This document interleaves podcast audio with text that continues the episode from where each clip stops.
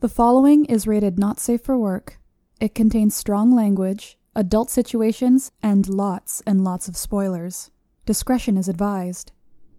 In the criminal justice system, cinematic based offenses are considered especially heinous. The dedicated attorneys who investigate these villainous films are members of an elite squad known as the Reels of Justice. These are their stories.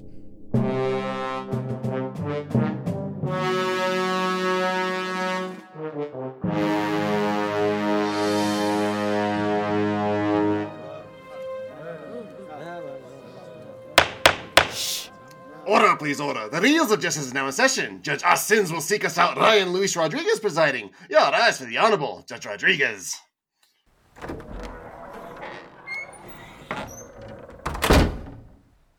Welcome to the Reels of Justice. Today we are hearing the case of the People versus the Pope's Exorcist, a 2023 horror movie that chronicles the exploits of, yes, the Vatican's number one exorcist as he battles a powerful demon and unearths a conspiracy that goes all the way to the top.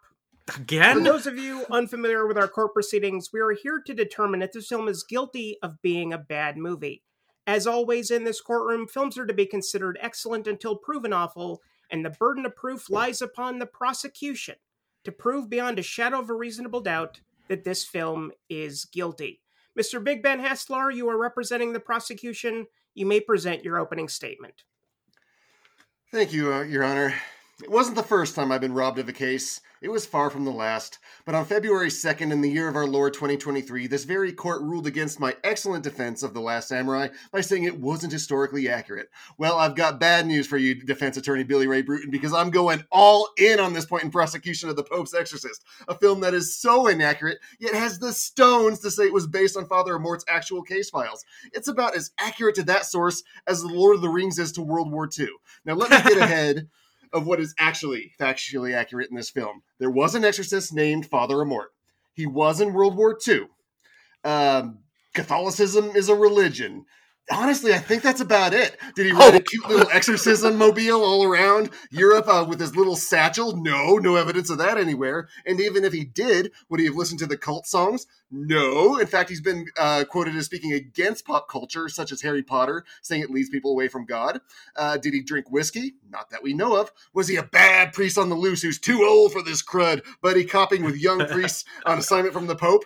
Uh, that's it, Amorth. Turn in your crucifix and your scripture. You're on permanent sabbatical. No. he did form a society of exorcists, but that's about as close to that trope as he ever got. There is no Abbey of San Sebastian, and therefore there was no mother with two angsty kids who moved into it. There was no underground chamber constructed around the Spanish Inquisition that he ever set foot in.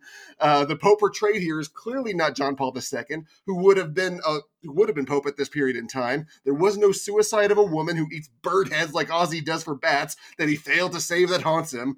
There was a disappearance of a schoolgirl that a Amorth claimed was kidnapped by the Vatican police for sex parties within the Vatican walls, and this woman had confided to him that she had been molested multiple times by someone close to the Pope. Combine that with your Society of Exorcists, and to the producers of this movie, I say, there's your film. That sounds tons more interesting than this Conjuring Exorcist copy paste boredom you produced. Have Amorth investigating that. That is your through line for demons manipulating the church. Amorth himself would have been firmly against this film. I mean, if he's wincing at Harry Potter, the third act of this film is light years past that depiction of magic with its fire pentagrams and, and mummy jaws. He certainly would have been up in arms against how his character hurriedly goes through the sacrament of confession. Amorth is quoted as saying, one confession is worth 10 exorcisms. So they couldn't even get the basics about the man right, much less anything he was involved in. So as it stands, uh, this is much closer. The Last Samurai is much closer to true history. So sorry for wasting your time, Billy Ray. And we don't validate parking because, as it says on my Ryan Luis Rodriguez T-shirt here, case dismissed. Thank you, Mr. Haslar. Claws are out. Appearing on behalf of the defense is Mr. Billy Ray Brewton. Please present your opening statement. Boy, if if that's the best that the prosecution has, this is going to be a cakewalk. Um, no. wow! Got. If if the if the whole uh, thesis is well, it's not true to life. I've got some bad news for you about other movies. um, you know, so let's just start off from here. For most people, 2023 was a rough year. We had two grumpy old men running for president. We had war in the Ukraine and the Middle East, wildfires in Maui, global warming decimating all corners of the globe. It just plain sucked.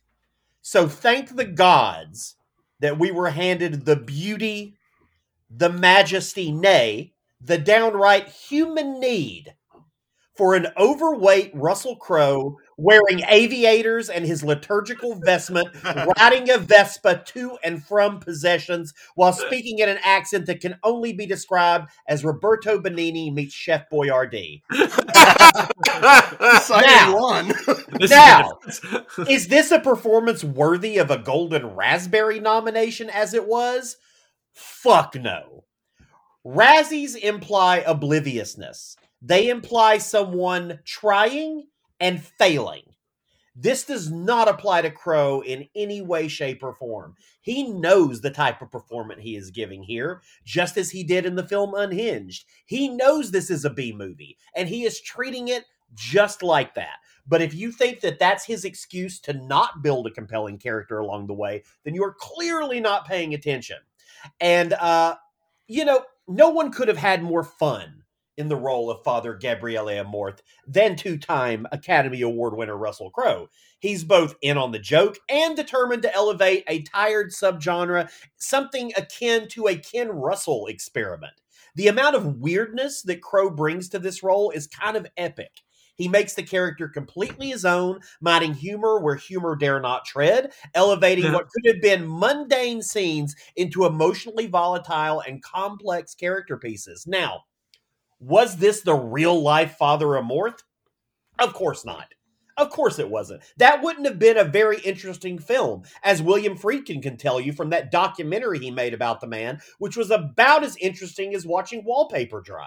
but if if the crux is, well, it's not true to life. There's this franchise called The Conjuring. I don't know if you've heard of it, but it deals with Ed and Lorraine Warren if you think that those films have any resemblance whatsoever to what actually happened in those cases, then I've got a bridge to sell you. uh, other cases would be Texas Chainsaw Massacre and Psycho. They are loosely based on real events. Fargo, Captain Phillips, Catch Me If You Can. The list goes on and on and on. So the filmmakers took liberty with Father of Amorth's life. I'm glad that they did. It would have been a boring film otherwise. Uh, this film allows Russell Crowe to do what Russell Crowe does best, which is act. Sometimes it's big, sometimes it's subtle. Most of the time, he's writing that delicate line in between. And my argument, even though I will go into other ways why this film works and why it is successful for me, I, w- I would suggest that Russell Crowe's performance alone is enough to give this film a pass. I think he is so. I mean, I'm wearing a shirt right now in honor of this podcast that is literally just a shirt that has him riding a Vespa on the front. Fantastic. And That's we can how, see it too. That is that is the that is the for me the single shot of 2023 is Russell Crowe riding that Vespa wearing aviators going to fight evil. That's what he should be doing. I'm glad there's a sequel coming. I can't wait. Do they have it in a large? I'm a large. I'm sure that they. I'm sure that they do. I'll get into the other successes of this film later. Once the uh, once the prosecution decides that they're going to come at it with the once I take a breath with hopefully hopefully a better argument other than it's not real enough. Claws are out on Mister Brewton's side as well. Oh my god, Mister Haslar, you may proceed with your first exhibit.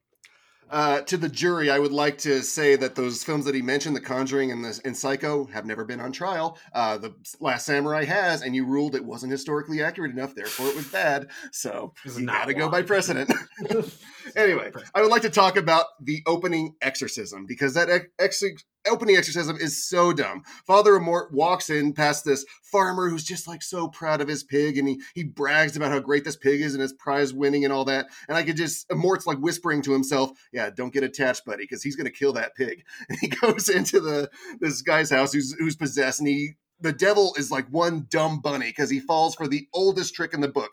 Uh, Mort like skips past the old trick of, "Hey, Gabriel's standing right behind you," uh, and instead goes right for, "I bet you can't do this thing that would put you in a worse position. I really bet you can't do it," uh, and of course falls for it.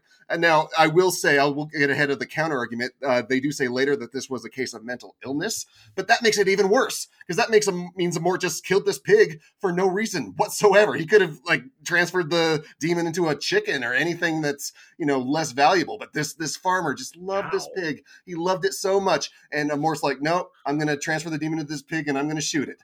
Uh, that's that's that's not cool, man. Mr. Brewton, defend this pig murder.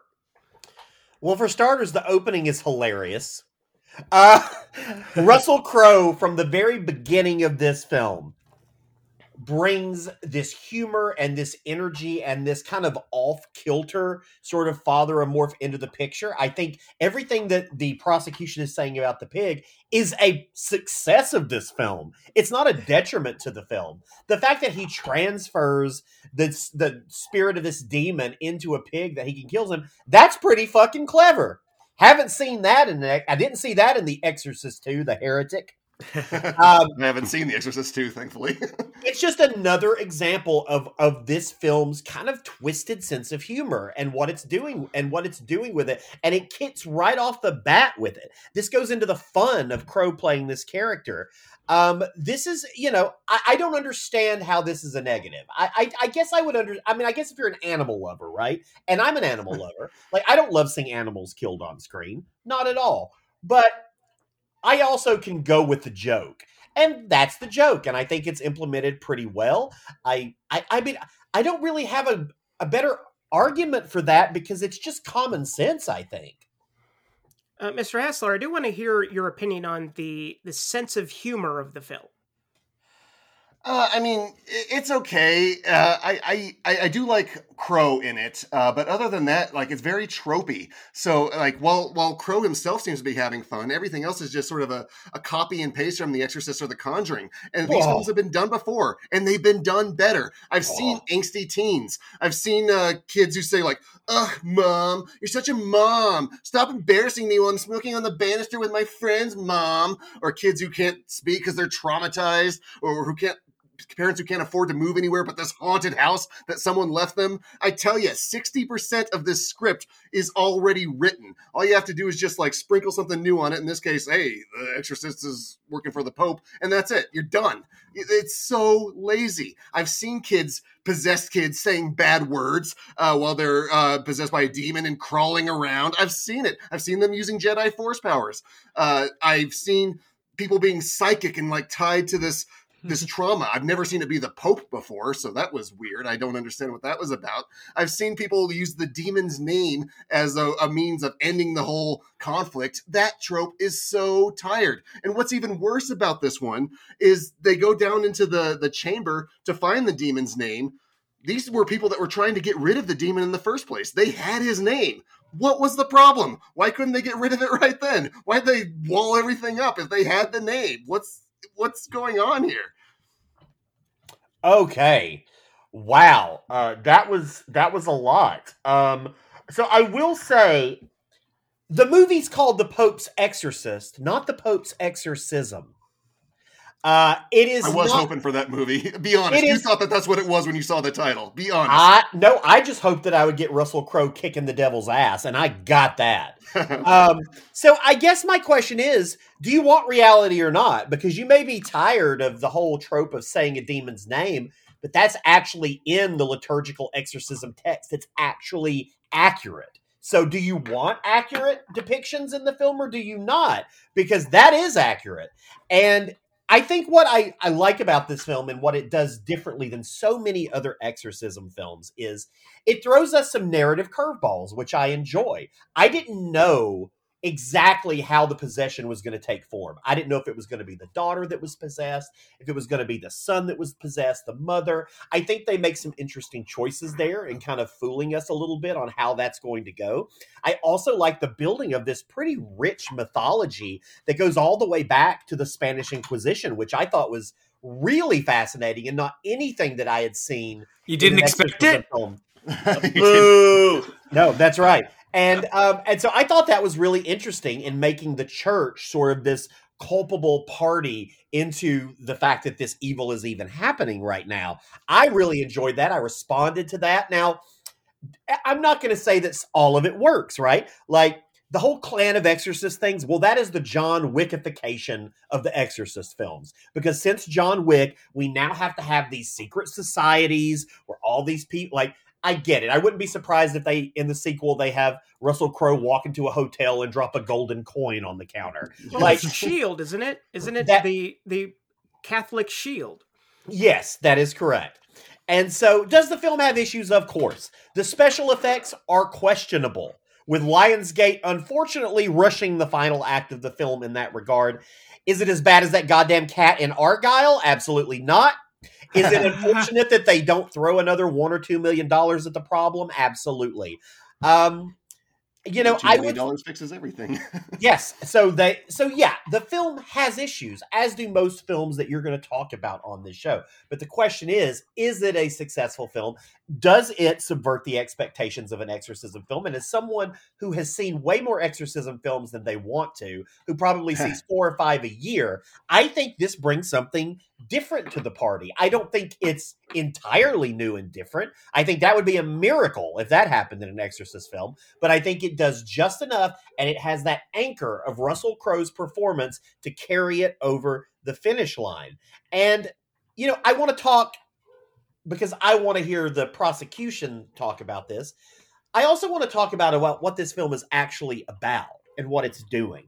You know, The Pope's Exorcist is a film ostensibly about fighting for your family, whether that be a traditional family of a mom and her two kids, a religious family like the Catholic Church, and just as Alex Ethos, Essoe's Julia is determined to save her children from the unspeakable evil unleashed, so too is Father Amorth committed to honoring his Pope and sending this evil back to where it belongs. There is no crisis of faith here, which is really interesting for your lead character in an exorcism movie. Like, there isn't a crisis of faith Amorth believes in and loves God, does his duty at all costs, and it's refreshing to see a character that, even though these horrible things have happened, that have maybe questioned his ability to perform his role, it has not caused his faith to come into doubt. You know, everyone uses that trope. It goes all the way back to The Exorcist. This film does not do that. Uh, Crowe's Amorth is a man of deep conviction who has accepted who he is, faults and all. And that is refreshing. That is refreshing in an Exorcist film and that's something that I took away from it as a big positive. Okay, well, if you say that that's the point about the family or or Crowe's relationship to the Pope being his family, where is the resolution in that? Because the family is pretty much out for the count. Like, you know, as soon as Amorth like transfers the demon into himself, they're gone. You, you, don't get any resolution for them whatsoever. So if that's your through line, where's your resolution? And, and the same thing with the Pope. Uh, the Pope even like is like digging through these files after uh, like midway through. I don't know why he, Amorth didn't like learn that the you know the dungeon was beneath the thing when he saw the file in the first place it seems like that would be like right on top of that binder uh, but then the pope's like sorting through it and he gets like in a hospital for some reason he vomits up blood goes nowhere they never explain it uh, there's there's no connection there not that i was able to discern um i'm gonna let you in on a secret though this is not called the pope's exorcist clients it's called the Pope's you said you and said that the family was the point. It wasn't. It, is, it is. It is. But I also made the point that one of the families is the family, the Catholic family,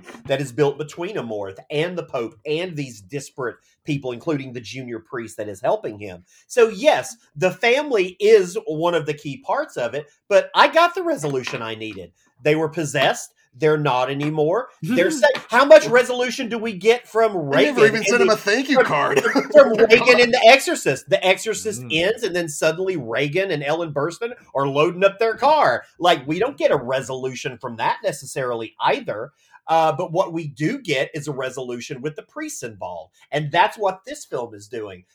They leave, and it turns into the straight up Russell Crowe show, which is what it was all along, because this movie is called The Pope's Exorcist, and The Pope's Exorcist is Russell fucking Crowe.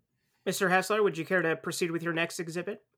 Uh, yes, I would like to talk about this third act. Uh, it passes the point of disbelief uh, so fast, at warp speed in its third act. If you went to the bathroom right around the time the family is leaving the house and came back two minutes later, you'd be so confused. You'd be like, Did I just walk into the wrong theater? What the hell happened? I was in number three, wasn't I? When did this turn into Mortal Kombat all of a sudden with with these fire pentagrams going around and and it's like Dungeons and Dragons. You know, I expect uh, there's cages and and blood vomiting and mummy jaws and all that. It is not the same movie that that that you left. It, it just you, you said like okay, one or two million dollars would have fixed it, but still, you're releasing this movie and it just takes a hard left turn out of nowhere and it's not good and the, and the film like even ends with that thing where it's like okay, uh, we're setting ourselves up for 199 sequels. Uh, buckle up, folks.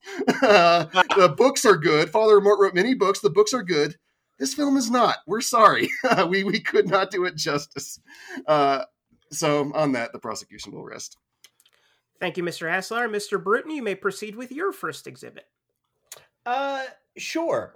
Well, I, just as a response to what was just said about that oh, third act, yes, I'm going to I'm going to agree with the prosecution that the third act is the weakest act of the film. Absolutely. Now, that said, is that a surprise con- considering that most films have a weaker third act? No, but he's right. It is the weakest of the three acts. Now, again, passing disbelief, shocker, a movie about an exorcist would uh would maybe uh push the ideas of belief. Okay, yeah, I, I, don't know that that's a valid critique of the film. That said, you did make some critiques about the ending that I think are accurate. The ending of this film reminded me of that amazing, well, I consider it to actually be an underrated and amazing Roman Polanski film called The Ninth Gate, which is another film that has two really strong acts, and then it just blows it in the third in a much bigger way than I think the Pope's Exorcist does. Is it cheesy with the special effects and the mythology? Yes, but what you're saying is they are building a franchise. This is clearly meant to be the first in a series of films that follow Father Amorth around. And I'm certainly interested to see where that franchise goes, maybe in the hands of different directors. I want to see how Crowe continues to build that character. But that's a lot of what this third act is doing. It is setting up that mythology, it is setting up this sort of hierarchy of characters and mythology. That way we can carry into a second film, have something to hopefully look forward to, and have something to build on. I'll touch back on again the fact that I love the inclusion of the Spanish Inquisition as a as a piece to this because I've been fascinated about the Spanish Inquisition for years. I don't think that it is really touched on in film it, in enough ways, and I think this was a really clever and interesting way to do it that I had not seen before. Um, but if we're going to say that the film isn't a good film because the third act is weak, well, I mean that's like seventy five percent of all films because oh. most third most third acts don't stick the landing. Even amazing films, even films that we think of as friggin' masterpieces sometimes don't always stick the third act. It doesn't mean that they're bad films, it just means that they're a little up and down. And I would certainly say that about The Pope's Exorcist. I'm not going to say it's a perfect film. That would be unhinged. Yes, that was a pun definitely intended. Um, sorry, I went on a rant. For a second if I may, like say like this is like a gymnastics act. Just picture that they're like flipping around on the bars, and okay, it's great, it's great. But if they don't, if they stick the landing like with a six, they sort of stumble or whatever. But you know, you're like, okay, the rest of it was good as opposed to like them landing lopsided and breaking their ankle you know like that kind of ruins the whole thing eh, what the end is what you're left with and how bad you stumble on that third act really determines how good or bad you think it is don't you agree I she won the gold medal that year. See, you're comparing you're, you're comparing it to that. I'm comparing. I think making a movie is more like a triathlon. I think there are three stages to it, just like there are three acts. And I'm rooting for the people to finish the triathlon. I don't care if it takes them six hours, 16 hours, or 60 hours. The comp the actual accomplishment is finishing the triathlon. Yes, you might have some hiccups along the way. Maybe maybe you trip when you're running. Maybe you get something caught in your wheel when you're doing the bike portion. Maybe you get stung by a jellyfish when you're doing the swimming portion, but you make it to the end. Beaten and battered and bloody and better for it. And that to me is a better analogy for the Pope's exorcist. cool. Uh, Mr. Brewton, if you'd like to present with your next exhibit. I certainly would. Thank you so much. Um, so let's talk about the church because it's hard to talk about a movie that dives so deep into Catholicism without talking about the church, all of the good and the bad, mostly bad therein, since we're talking about the Catholic Church. Sorry, my sorry Catholics. But the film deals sorry, with, it deals with this battle of the new church versus the old church, which we've seen in films before. That's hardly a new thing. We actually have a pope right now who really embodies that battle between the old church and the new church. And the new church is represented essentially by a panel of bishops who don't understand Amorth's ways and why the Pope is so loyal to him. Um, you know, they are they are they are presented in a pretty snooty way. There's a younger one particularly who meets a unfortunate end at the end, who kind of is the ringleader of this. But uh, they want Amorth gone so they can start bringing the Catholic Church out of the Dark Ages and into the modern world. That's actually not a terrible idea. We have a pope now that is doing that. What what they the mistake that they make, like all people, is they just underestimated Russell Crowe. and that's and that's not something anyone should do. Um, no, Amorth and the Pope, as played by a very committed Franco Nero, who also received a Razzie nomination. And if you're telling me that Franco Nero gives one of the worst performances of the year, I don't know what to tell you. I've seen a lot of movies. It ain't even close but they are locked in this old ways versus the new ways in a way that I haven't seen before. Now, yes, this does play into the John Wickification of it, which I don't love. Like I love the John Wick films. I just don't like seeing it when they're, you know, sort of co-opted by these other films and franchises. I just don't I don't I think that's lazy world building sometimes. But this time I actually found it kind of interesting. It was interesting to see these different factions of the church. It was interesting to see, you know, the kind of political pull, you know, between. I think there's actually not in the Pope's Exorcist universe, but I think there is a film out there about that internal struggle that should be made. Um, again, this is not this is not what this film is going for. And um, another thing that I'll mention as part of this exhibit, um, you know, dealing with the old church and the new church, what I liked about this film was it was not afraid to put Father Amorth through the ringer. And here's spoiler this isn't based on a true story. Father Amorth was not actually overtaken by a demon and able to levitate into the air. This is a work of fiction. But in William Friedkin's The Exorcist, we experience a few brief moments of Father Karras possessed by an evil entity right before he hurls himself out the window and onto the Georgetown steps. Uh, in the Pope's Exorcist, we get a full transformation scene with Amorth turning into Asmodeus and a final set pieces. Um, and what's interesting is in those moments, we see that the evil underneath this abbey is not constrained so much by the church or the clergy as we know it, but by the religious societies that they serve. It is it is an evolution of the church, an evolution of people who support the church. It's almost this statement in my mind that evil in 2024 doesn't have the same place that it once did.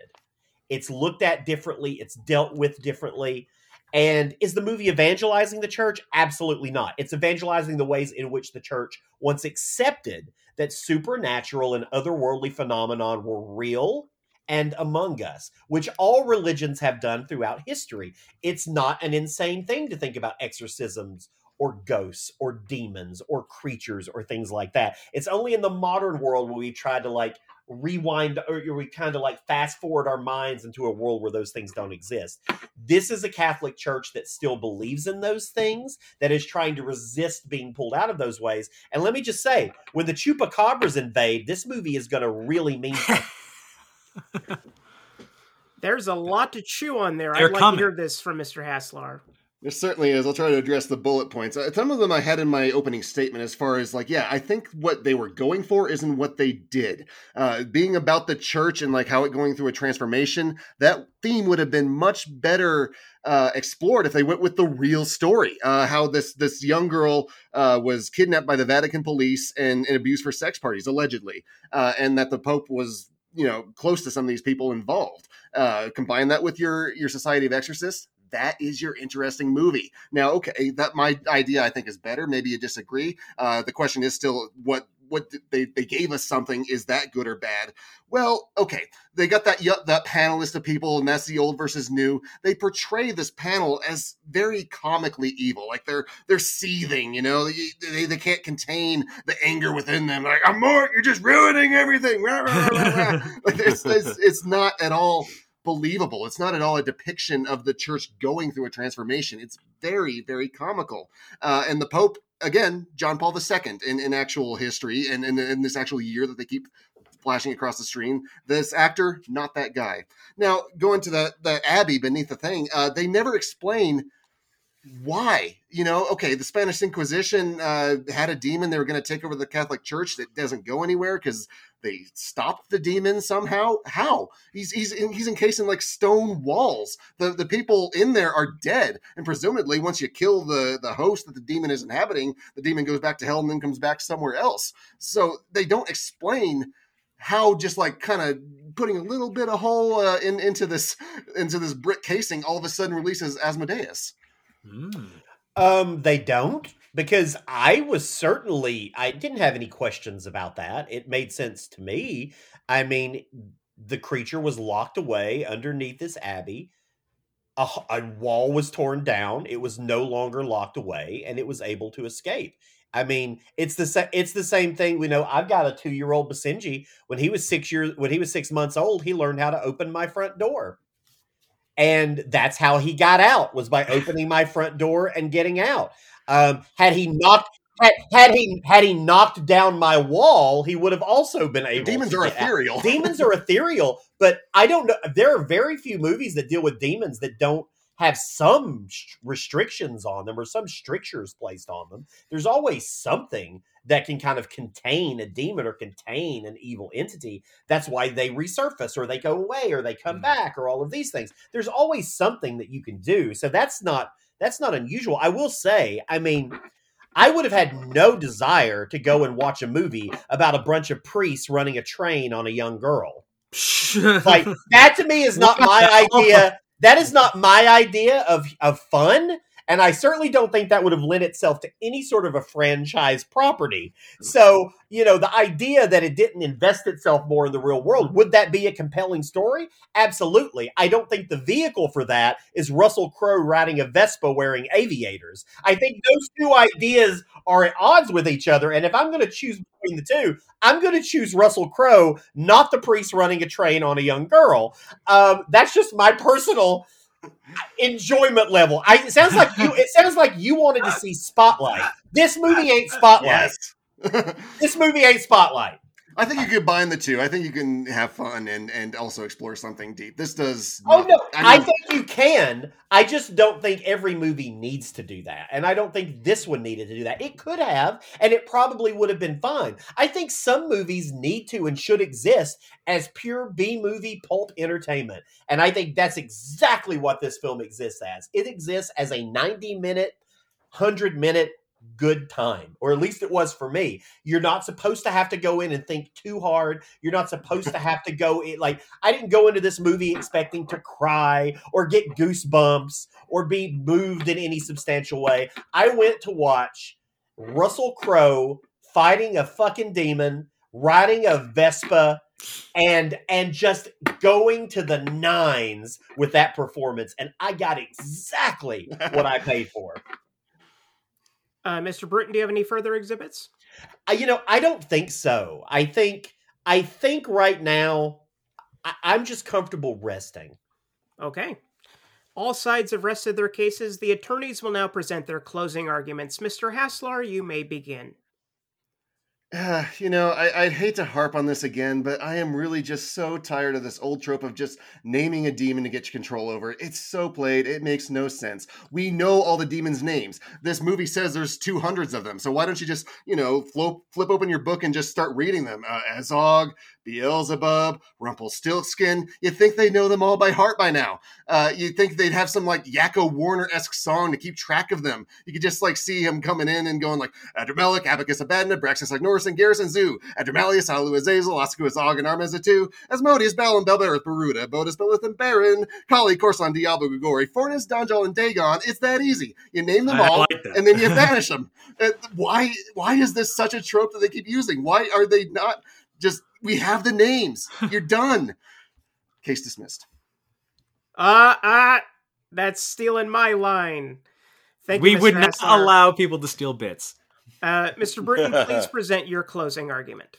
I would like to mention that the closing argument, which is the prosecution suggesting that the naming a demon to defeat it is tired and played out, is is a rebuttal to his opening argument, which was all about how the film wasn't true to life and it wasn't original and like it wasn't well, it's true to life. Whether you think it's overplayed or not, that is an actual thing.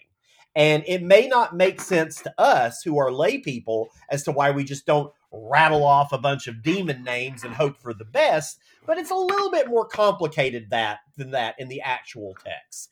And so this is just a real thing. You don't have to like it that it's played out. Like I don't, you know, I don't like the fact that Donald Trump was our president for 4 years, but it happened. It was a real thing. It existed in the world.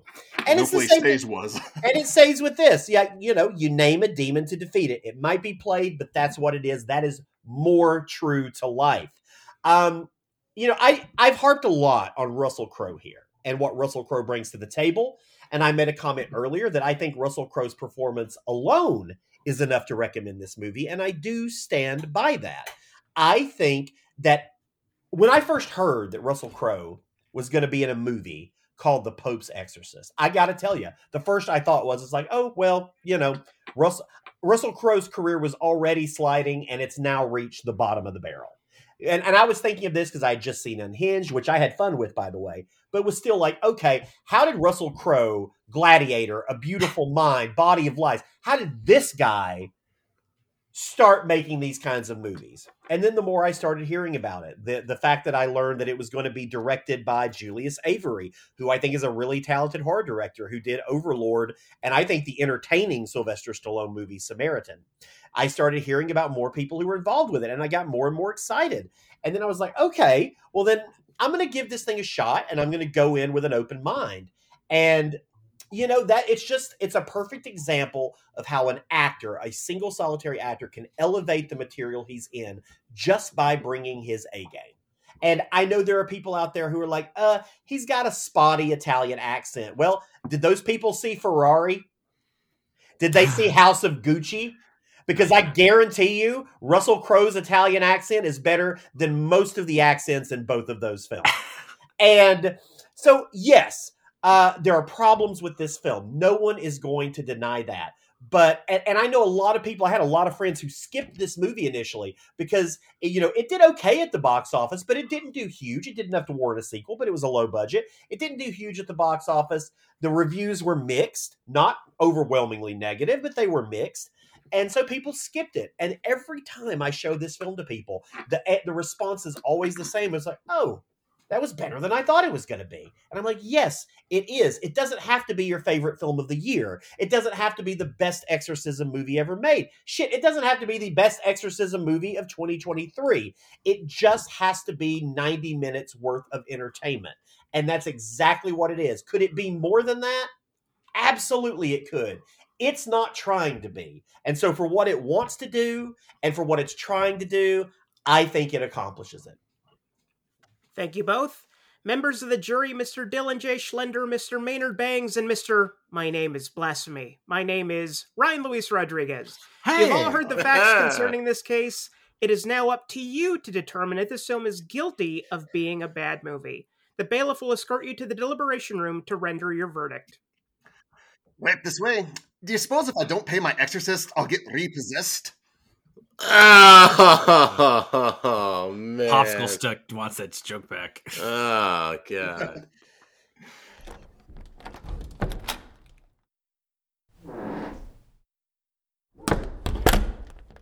All right, everyone. Very good case. Love having Billy Ray on. Just exudes passion Really, and really brings it- his A game. It really does. He's the Russell Crowe of Reels of Justice when you think about it. Um, but uh, Maynard, let's let's hear from you. What are you thinking of the cases? What you think of the movie?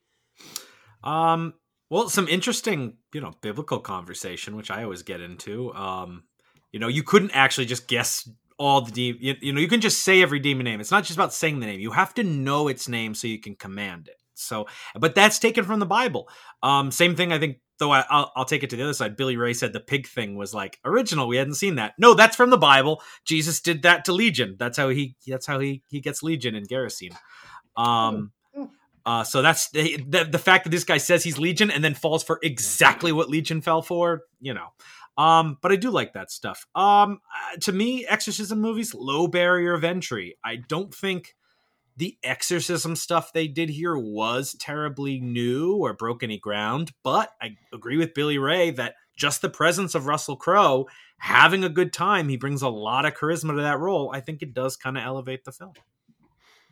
All right, uh, Ryan, what are you thinking? Um, I did not like this movie, but there are certain things that I did like about it. I like the fact that Russell Crowe is leaning into being fat as opposed to being ashamed of it, which is he seemed to have been for about a decade, and now he's just like, "Hey, I'm a big guy. What are you gonna do about it? Hey, oh!"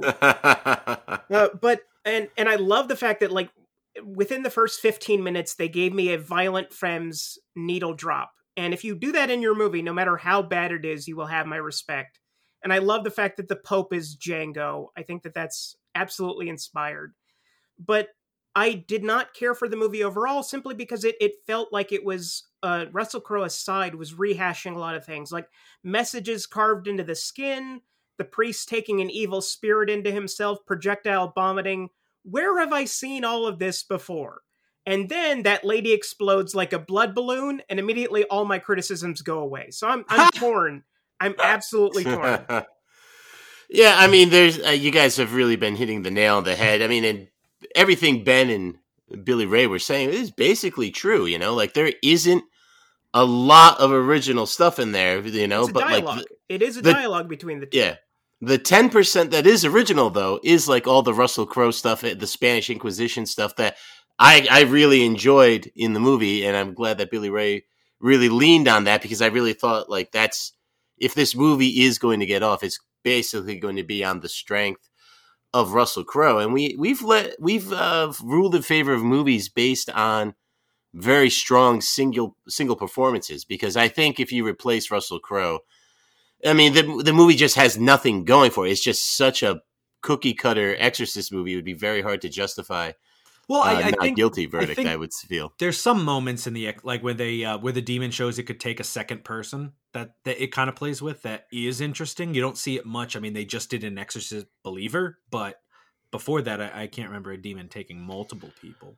So that that's that's kind of cool. And and I think overall, that's actually kind of lame. and then overall, I don't know, kind of the buddying up Exorcist team up that they want to do at the end, where they're like, we're gonna go get all the rest. Like hell yeah, like you know, let's roll line up. I, I think I really did like that ending. I thought that was pretty strong, even though they uh, both uh, counselors kind of criticized it, this with that the John Wickification of things. But I mean, if there is going to be a secret society, I mean, I imagine the Catholics would be involved. They've been around forever, you know. So, um, any other thoughts you guys want to have before we start dialing it in or locking Oh, it in? uh, the kid, the the exercised kid is terrible. yes, Really makes me appreciate Linda Blair in ways that I never thought I ever would. Like it makes me really go back and look at The Exorcist and go, that is a perfectly calibrated performance because this kid is awful. Yeah, and we've seen kid. You know, we've seen kid possession. So that's why I think what we're saying is like, yeah, there's Possess an nothing adult, in, man. Possess an Yeah. adult. Yeah, Yeah, most most kids are not particularly strong actors anyway. But yeah, I, I, I mean, I don't think the acting was particularly strong at all. Uh, Russell Crowe's hamming it up aside, and I did like actually the Pope himself. I thought he brought some gravitas. Was he really nominated for a Razzie for this? That's just that's stupid. That's just wrong. I feel. I mean, they usually, I think they usually do whatever turn heads a little bit. You know, Yeah, I guess they don't. just They don't go to more indie attention. movies. You know, they don't watch those. Well, yeah, I, okay, I guess. I would even argue that they don't watch the movies that they nominate for Razzies. Hmm, that Possible very well too. could be. Yeah, All right, enough of the possible. Ra- enough of the Razzie conversation. Ryan Luis Rodriguez, I would like you to lock in your verdict, please, Okay, and I, why I in think seven I words know, or less. I think I know what direction that this court is going in, so I'm gonna go Hmm. uh, guilty. All right, Maynard Uh, Bangs. For me, um, I think Ben's history argument kind of fell on deaf ears. This movie's not. You know, it's it is like you know, I think the the the comparison to The Conjuring is true. You know, it's it's it's inspired by something and then it's going to go off on its own. So I think a lot of that didn't land for me. And then I think Billy Ray arguing that yeah, it's you know, it's your basic Exorcist movie. Yes, it is. But Russell Crowe makes it a little better. And I think he said our magic words that you know, it's a B movie. It's pulp entertainment and this is exactly what it wanted to be, and it and it achieved it. So I'm to go not guilty. All right, and I'm also going to come down not guilty. I was weighing the arguments carefully. I think Billy Ray was just very convincing because, again, it, the movie succeeded in its intentionality. Russell Crowe, I just think was he was too good in this. You and know, I presumed that the abbey sealed the demon in. It was somehow And- holy, and the kid broke that seal. So well, you the, know. the kid didn't break the seal; the workers did. The when they were workers, yeah, yeah, yeah. yeah, yeah. No, presumably broke the there's two. The, yeah, and presumably there's two hundred more sealed demons that they're going to go find, unseal, and execute or something. I can't it wait for this. for thirteen of them. I I can't wait for the sequel. But let's get out there and tell that very handsome judge.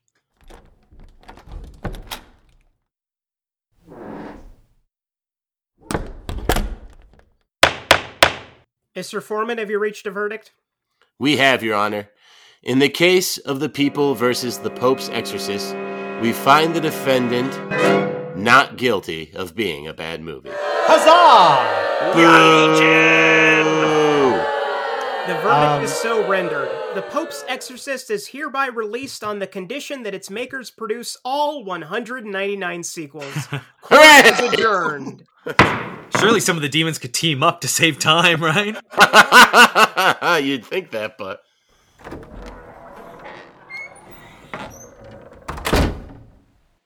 Uh, hey, this is the real Mumbly Mumblerson uh, out here in the Reels of Justice, ready to interview. Uh, if you remember, uh, sometime around Halloween, I was uh, copied by uh, a shapeshifting uh, monster from space, but Ben uh, shot it in the head, which we all know kills uh, shapeshifting monsters from space, but doesn't kill me. Of course, so I'm perfectly alive here to interview. Uh, Billy Ray Brewton, uh, why don't you come on in and uh, let us know uh, what you thought of that jury's verdict? Billy Ray has had to go. This is a me, Father Gabriele Amorth, as a portrayed by Russell Crowe. oh god. Uh, anything to say then? I am so I am so happy that this magical movie was spared the death sentence. Uh, we put so much love into this, just like we do in all of our cans of SpaghettiOs. We do so much together. Yay, America! Manja, I'd really been really been hoping for one episode where we wouldn't uh, anger the Italian Defamation League, but uh, oh well. Uh, Not gonna happen. hey, uh, Big Ben Haslar, why don't you come on over here? I'm Mumbly Mumblyson, by the way, you know me. Um, uh, how's it? Why don't you tell us uh, what you thought about the jury's verdict?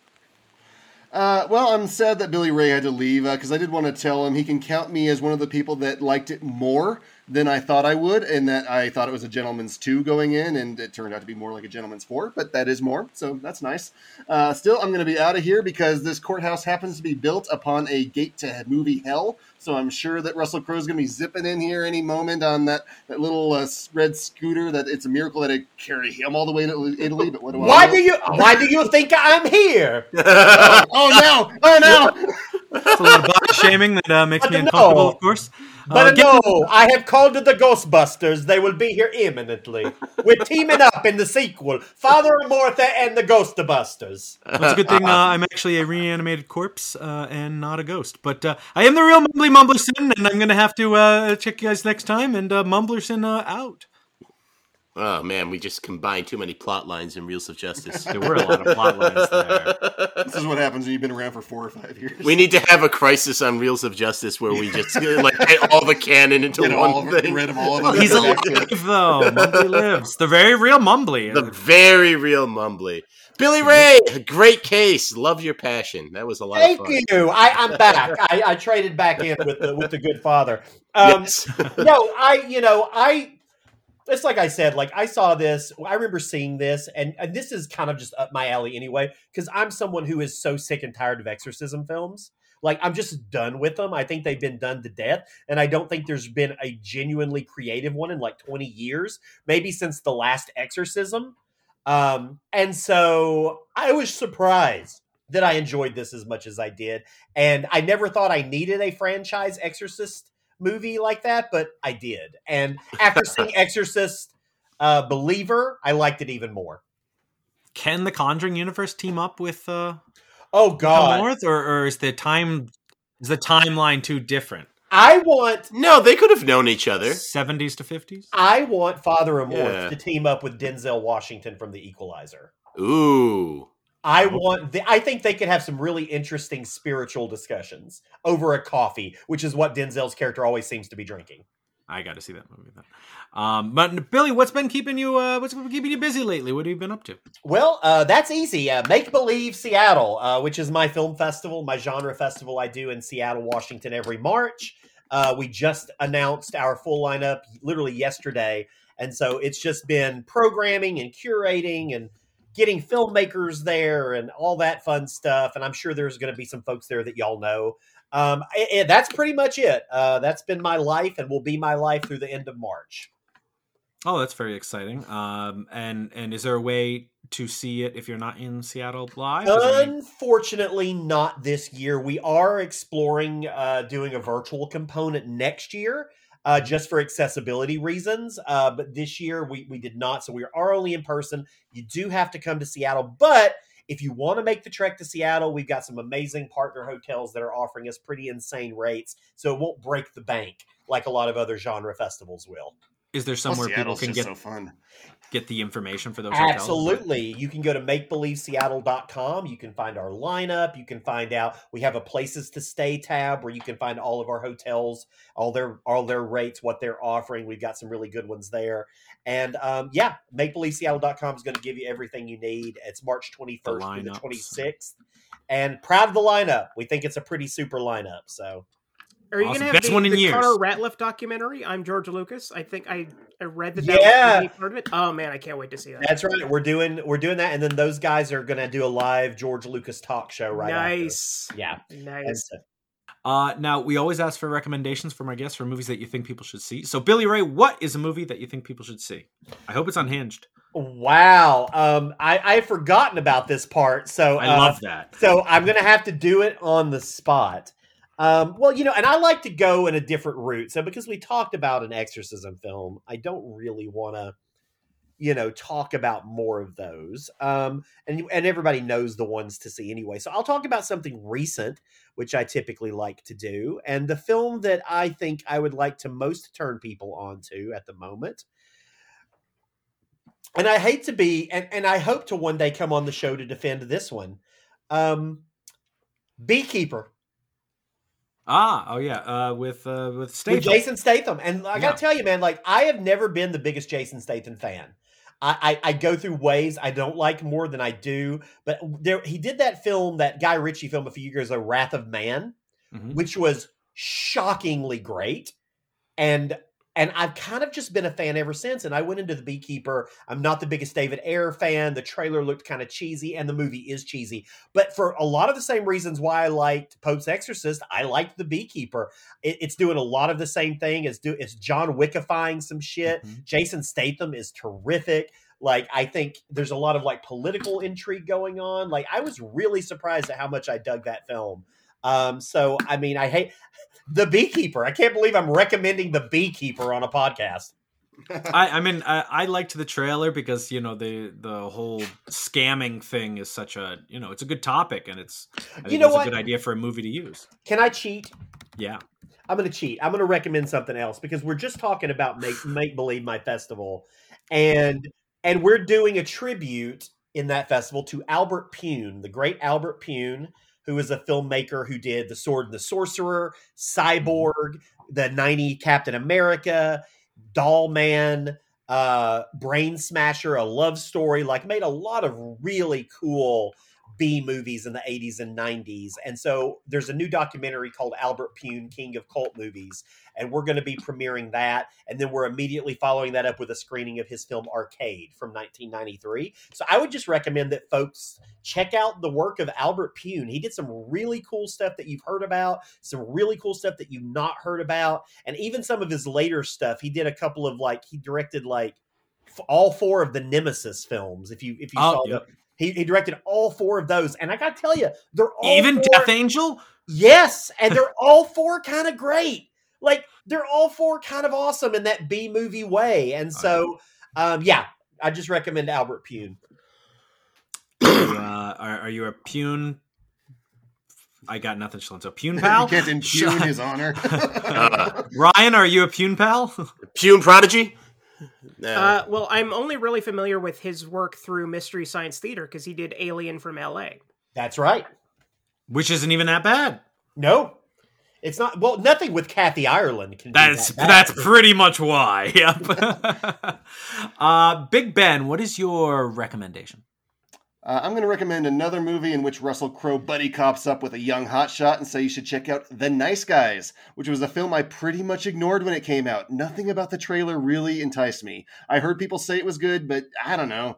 70s porn, that kind of plotline just really isn't my bag. But I was finally worn down, and I will now readily admit I was wrong. I should have seen it in the theater with an audience ready to laugh, because Russell Crowe, who he plays this burly straight man to Ryan Gosling's lovable idiot with great aplomb. And as Tim Ryder once put it on our show, you have to be smart to play dumb. And on that chord, Ryan Gosling is a comedic genius. If you've seen mm. Barbie, which I'm sure you have, uh, you already have a taste of what he can do with this kind of role. So just imagine Ken partnering up with a big tough guy to solve crimes in a script that's very smart. And if that doesn't sell you, I don't know what else will. No, cool. I haven't seen that one either. Um, I I thought uh, they're not cops. They are cops. Detective. They're like private investigators. Private okay, so, yeah. so, it's a buddy cop movie. All right, but and what they make porn? No, they're the, investigating the mystery like porn involves porn. Ah, well, those are great mysteries. You know. Uh, I like it. Uh, Ryan, what have you got for us? My yeah, they did the butler. Shut up, Dylan. My recommendation this week is yet again a recent release from 2023 that I saw a couple of weeks ago.